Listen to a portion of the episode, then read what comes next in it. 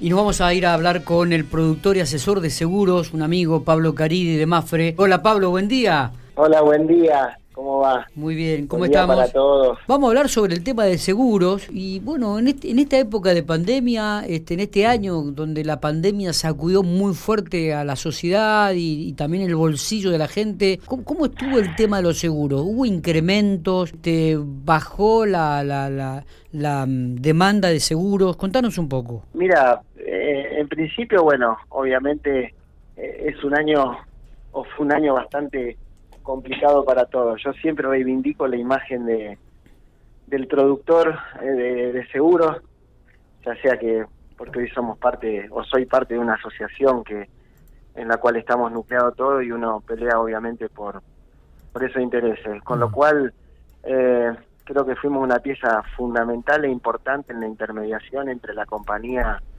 y los clientes, sobre todo en el tema de digitalización y un montón de factores, la contención, el trabajo con la gente. Es real que en el proceso eh, de inicio de la, de la pandemia, obviamente la siniestralidad eh, bajó, pero a medida que se empezaron a abrir eh, todo, todas las fases y demás, la misma, la misma comenzó a subir.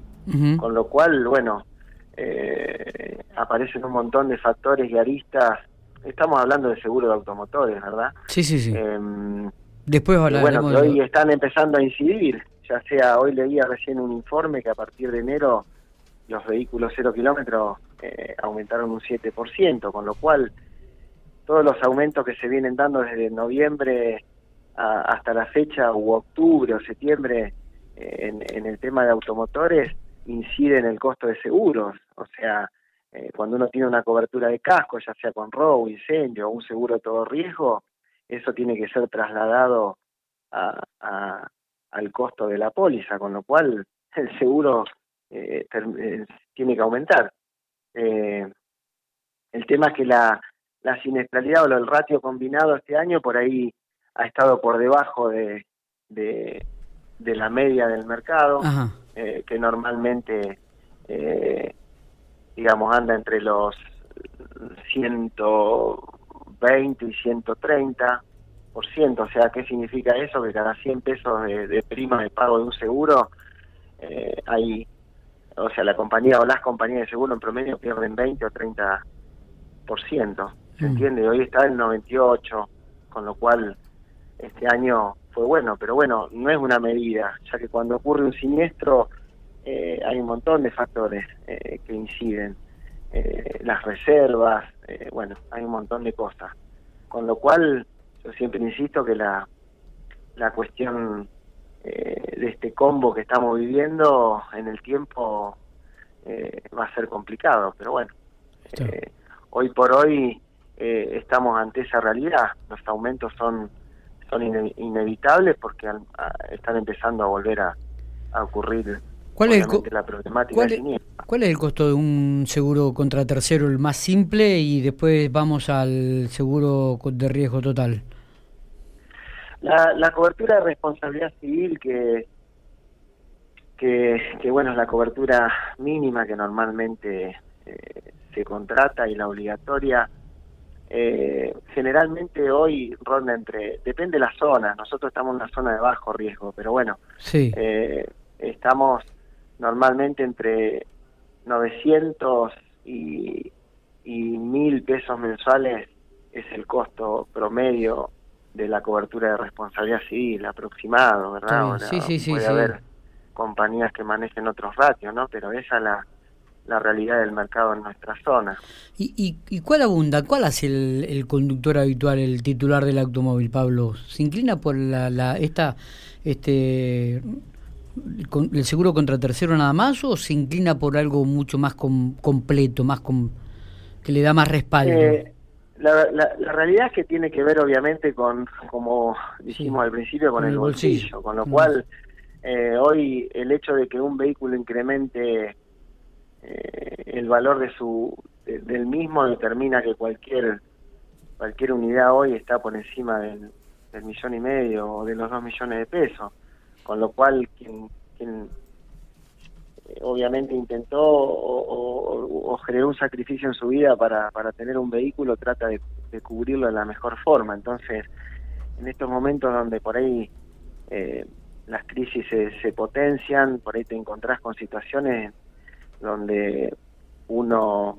eh, tiene un siniestro y no tiene por ahí la posibilidad de reclamarle al otro porque esa persona en el momento del choque no andaba con su seguro al día o no tenía seguro o no tenía registro o lo que fuese. Y obviamente lo que adopta o la postura que hoy toma el, cliente que puede es eh, tener una, una cobertura de todo riesgo. Hoy todas las compañías tienen productos eh, con, con, con cobertura de todo riesgo. Eh, la con franquicia. La franquicia es un descubierto que siempre está a cargo del asegurado. Lo que han hecho las compañías es subir esa franquicia por ahí eh, a, montos eh, importantes, pero no dejas de tener un todo riesgo. Hoy el costo de reparación de un vehículo o cualquier repuesto vale mucha plata, entonces esa franquicia que uno considera que es alta pasa desapercibida, ¿verdad? Claro, claro. La palabra franquicia es eso, es un descubierto a cargo de, del asegurado. Pero bueno, el cliente que puede tener una, A partir de un monto determinado comienza a cubrir el seguro. exacto. Eh, en daños parciales, ¿verdad? Entonces el cliente que puede acceder a ese tipo de cobertura, la verdad que pudiéndolo pagar lo hace y te lo pide. Claro. En la realidad. Claro. Pablo, y, en cuanto a los seguros de vivienda, ¿también se han incrementado?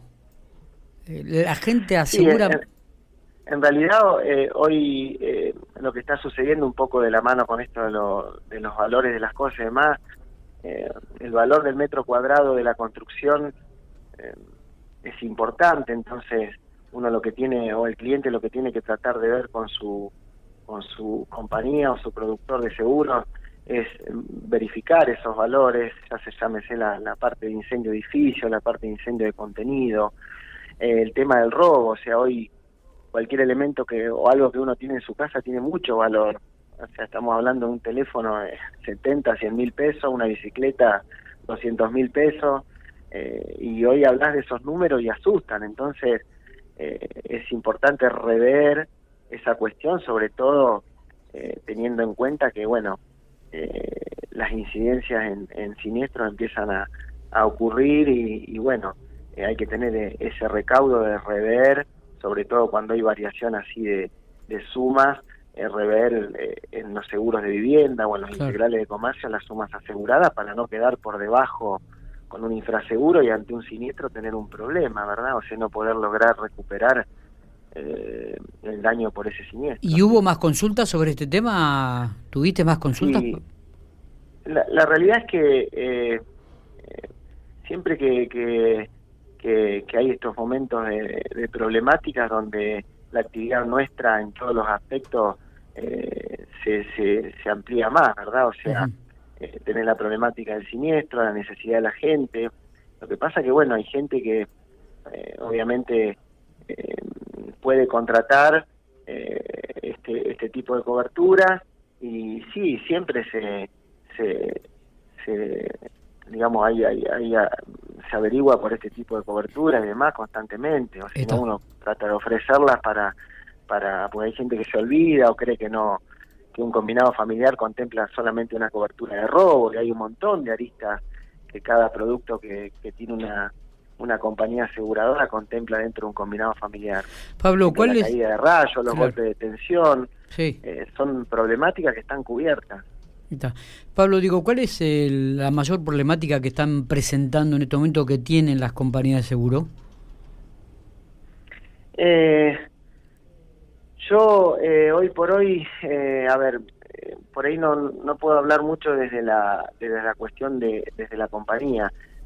problemática en sí es obviamente afrontar los costos de reparación de los vehículos, hacerse de los repuestos, eh, cumplir con esas obligaciones. Yo creo que esa es la, en el tema, eh, em, digamos, cobertura de seguro automotor es la, problemática más, más compleja. O sea, vos tenés un siniestro hoy y conseguir a lo mejor el repuesto de esa unidad lleva más tiempo de lo normal o directamente hasta eh, por ahí no se consiguen, pero bueno, siempre uno trata de, desde este lugar de, contener y de, poner lo mejor para tratar de, de, llegar siempre a, a, buen puerto, ¿verdad? Está bien. Y en el ámbito...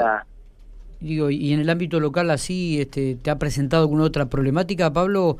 Eh, eh, estábamos hablando fuera de micrófono, creo, eh, en el día de ayer, todo el tema de, los accidentes con los que no tienen entrega de carné, ¿cómo, cómo se está regularizando eso también? ¿Ha, sufrido algún inconveniente al respecto o, o está solucionado? Yo lo que, lo que siempre sugiero, en principio, obviamente, esto, como todos los procesos, son piramidales, por lo tanto eh, cuando hay una, una resolución, por ejemplo, de la Agencia de Seguridad Vial de, la Nación a través del DNU, desde el momento que arrancamos desde marzo eh, en adelante, con el proceso en el que vivimos, en el cual pasan 15 días y tenés un problema en el cual tenés que cerrar a lo mejor un ámbito de entrega de, registro como ocurre eh, en General Pico. Bueno, allá por el mes de junio la, municipalidad sacó una, una resolución con el tema de los, de los carnets, porque están obviamente entregando turnos acorde a la posibilidad de, poder eh,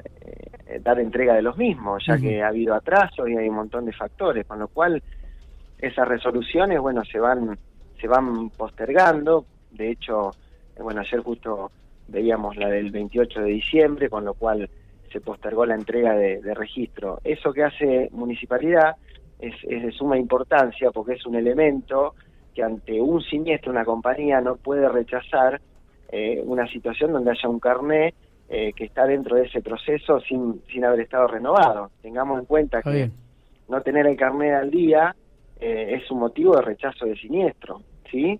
Entonces, esa resolución que, que, mm, que, saca Municipalidad de General Pico ya es un elemento que, que, que determina tranquilidad ante un reclamo. Y en sí, cada cliente que tiene esta situación lo que tiene que hacer es plantear ante su compañía aseguradora y trasladar, mira, a mí me pasa esto, yo tengo tema. Entonces, eh, uno como productor debe trasladar a, su compañía o, con la empresa con la que trabaja la situación y dejar el antecedente aclarado. Está bien. Situación que ante una problemática de ese cliente no haya problema y que no la compañía se agarre del rechazo del siniestro y no de lo que corresponde, ¿verdad? Eh, está, está bien este detalle, ¿no? Está bien este detalle. Aquellos que tienen el carnet en trámite o que están todavía dentro de este plazo establecido por el municipio de la Ciudad General Pico, presentarse a las compañías de seguro y plantearle la situación. ¿no? sí, hay, una resolución que es la que veíamos ayer. Esa resolución es un elemento determinante ante ante una situación de un siniestro, ¿verdad? Lo que pasa que, bueno, uno lo que el cliente debe entender es que el productor asesor de seguro es un intermediario entre la compañía de seguro y el cliente, que siempre va a tratar de defender de la mejor forma los intereses de su asegurado. ¿Está? Está perfecto. Pero atrás de eso hay obviamente un contrato y hay un, un montón de, de reglamentaciones y leyes que regulan la actividad, con lo cual tenés que estar eh, digamos, al, pie del cañón con estas cuestiones porque son de suma importancia. O sea, si la compañía mañana te quiere rechazar un siniestro porque no tenés carné y está en todo su derecho, y si no hay una resolución que establezca que vos estás dentro de ese marco permitido, que es lo que está ocurriendo acá, donde está la resolución vigente hasta abril, eh, bueno, eh, eso ya es un elemento que ante la compañía lo tenés que presentar para que precisamente el, siniestro no se rechace.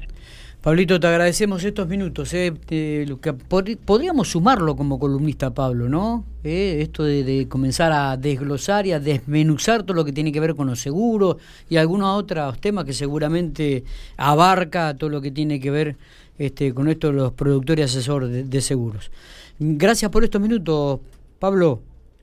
Sí, yo encantado, con gusto cuando, cuando quieran charlar, sí, más allá de, de lo que mencionabas al principio, a lo mejor eh, de mi de mi trabajo con, con, con, la compañía específica, eh, yo también soy parte de una estructura que, que, representa en una asociación a, gente que hace exactamente lo mismo que yo. bien. Y con lo cual eh, nuestra intermediación o nuestro trabajo en una comunidad es la de tratar de colaborar eh, de la mejor forma con, con la misma, aportando desde, desde este lugar un granito de arena para, para trabajar sobre todo en estas cuestiones que, que también no dejan de ser otra pandemia, que son los accidentes de tránsito y demás, que por más que, bueno, que, que los municipios o la provincia o el Estado trate de, articular todos los medios, eh, el factor humano es, es fundamental en esto. Entonces hay algo que tenemos que empezar a, a tratar de, modificarlo, ¿verdad? Perfecto, totalmente, Pablo. Un abrazo grande, gracias. Te mando un abrazo grande, abrazo grande. Muy bien.